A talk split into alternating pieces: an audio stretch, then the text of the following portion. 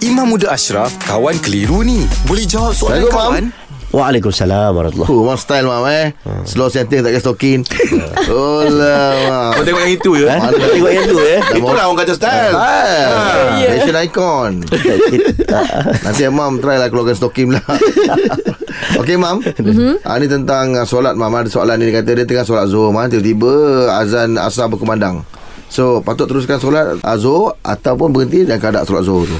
Okey baik uh, mem- memang kalau bab ni dia ada hadis khusus tau. Yeah. Ada hadis Nabi sebut tentang siapa yang masuk satu dapat sempat satu rakaat mm-hmm. tiba-tiba masuk waktu yang lain faqad adra- adraka asr faqad adraka subuh.